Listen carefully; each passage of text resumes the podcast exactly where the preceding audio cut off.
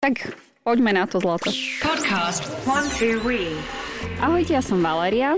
Ahojte, ja som Gabriela. Spolu sme Vantuvi a dnes sa vyberieme na výlet do veľmi známeho lyžiarského strediska. A nemusíte sa báť, lyžovať sa teda ešte nebudeme. Ale najprv otázka, Gabi. Počula si niekedy, že na Slovensku máme starohorské vrchy?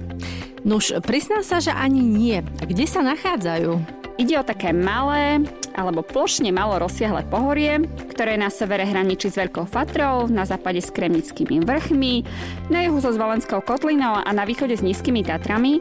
No a ja si myslím, že práve kvôli tým nízkym Tatrám na tieto hory ľudia ako si zabúdajú, alebo sledo mňa myslia, že sú priamo v nízkych Tatrách. No ono to je vlastne celkom komplikované. Po ceste tam nás vítala najprv tabula, že vítajte v nízkych Tatrách a po ceste späť zase bola vítajte vo Veľkej Fatre, tak ako vítali nás z jednej hory, druhej hory, alebo tak toto nejako to bolo, že? No, tak nejak si to aj ja pamätám. Ale a Staré hory boli len taká miestna časť.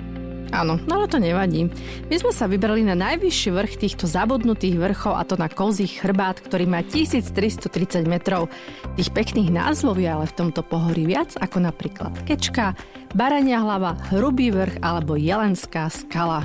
Áno, veľmi krásne názvy a ja som si myslela, že Kečka znamená hlava.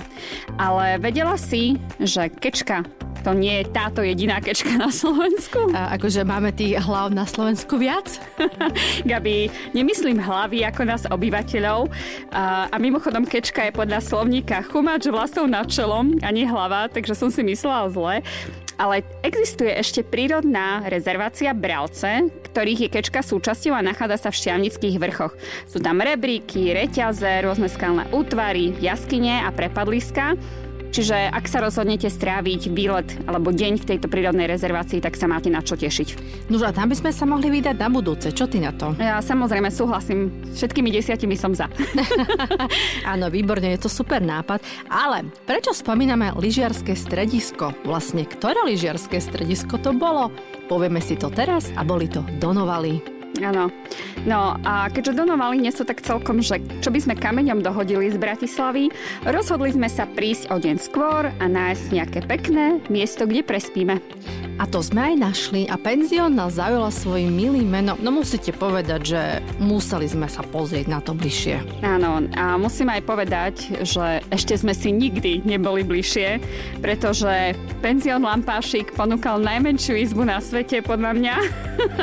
Keď sme do nej dostali kufre, viac sa v podstate ani nezmestilo, nie? No jasné, my dve a kufre a postel. 140 asi. asi, asi tak. No, štandardne by v nej prespal jeden človek, ale keďže my sme také malé, milé a útle, tak sme to tam nejak zvládli. No, ale každopádne na druhý deň sme sa vybrali na kozí chrbát, ale najprv sme si pobehali skoro celé donovali, pretože jeden pán nás poslal na parkovisko pod Novou hoľou, ďalší k penziónu Kamzík.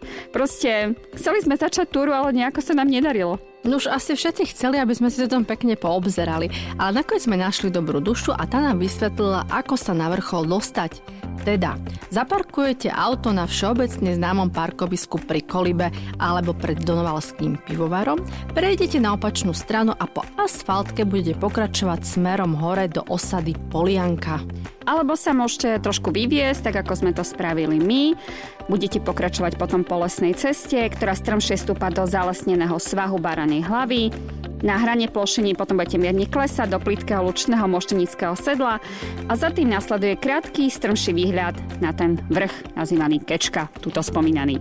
Áno, no a v moštenickom sedle je aj útulňa. Tam sa môžete utúliť a túliť, keď vám začne pršať, tak ako začalo aj nám pri našom zostupe nadol. A po ceste sme stretli aj množstvo hubárov s plnými košíkmi krásnych sucho, hríbov a celý les nádherne voňal. No a otvorená lučnatá krajina s peknými výhľadmi nás vlastne sprevádzala na najvyššom hrebení starohorských vrchov až po Hriadelské sedlo. Značkovaný chodník vedie cez najvyšší vrch pohoria Kozy chrbát, z ktorého schádza do Hriadelského sedla a to leží na rozhraní starohorských vrchov a nízkych tatier. No ale až tam sme nešli, my sme končili na Kozom chrbáte a Kozí chrbát je príjemný a ľahko prístupný vrchol. Ponúka nenáročnú turistiku, ktorú si zamilujú ako príležitostní výletníci, rodiny s deťmi, ale aj náročnejší turisti. Okrem spomínaných domovál Na neho vedú trasy z Korytnice alebo z Moštenickej kyslej vody. No a ak sa rozhodnete pre výstup pri moštenickej kyslej vode, môžete si nabrať aj výbornú minerálku na cestu a po pramenia nájdete aj taký zaujímavý úkaz, že moštenické travertíny Jedná sa vlastne o travertínovú terasu, z ktorej vyvierajú početné pramene. Odtiaľto trasa vedie po žltej značke do sedla Zubová, tam si môžete oddychnúť na krásnej lúke a pokračovať úzkým chodníkom, ktorý na jar lemuje medvedí cesnak. No a v sedle handliarka budete približne za 30 minút a zo sedla vás bude čakať posledný výstup hrebeňom kozieho chrbta, tentokrát po červenej značke až na úzky vrchol kozieho chrbta. No a ak prídete na bicykli, môžete sa až po podvrchol dostať po zelenej cyklotraste. Tá nás celý čas vlastne sprevádzala pod vrcholom bike pekne zaparkujete a na kozy chrbát si pekne vyšliapete asi za 30 minút. Neurobíte to tak, ako povedala Gabika, že ho môžete hore vytlačiť, lebo naozaj nemôžete.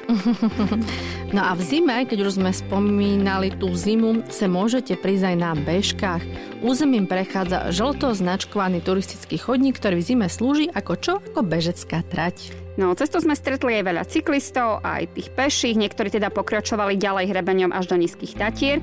My sme sa ale rozhodli vrátiť. No už hlavne preto, že nad nami sa zbiehali mračná a cestou späť sme teda riadne zrýchlili, aspoň na tých miestach, kde to šlo. Výstup na kozy chrbát sme zvládli za necelé dve hodiny a späť na Donovalok sme boli asi o 20 minút rýchlejšie. Áno, a všetci turisti sme sa zmoknutí stretli v kolibe dali sme si dobroty, ale ja myslím, že výlet to bol napriek tomu veľmi pekný, taký 20 kilometrový a dúfame, že nás budete počúvať aj na budúce a že nás budete sledovať aj kde, Gabi?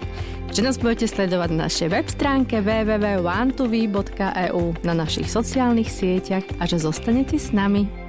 Áno, budeme sa tešiť. Ahojte. Ahojte.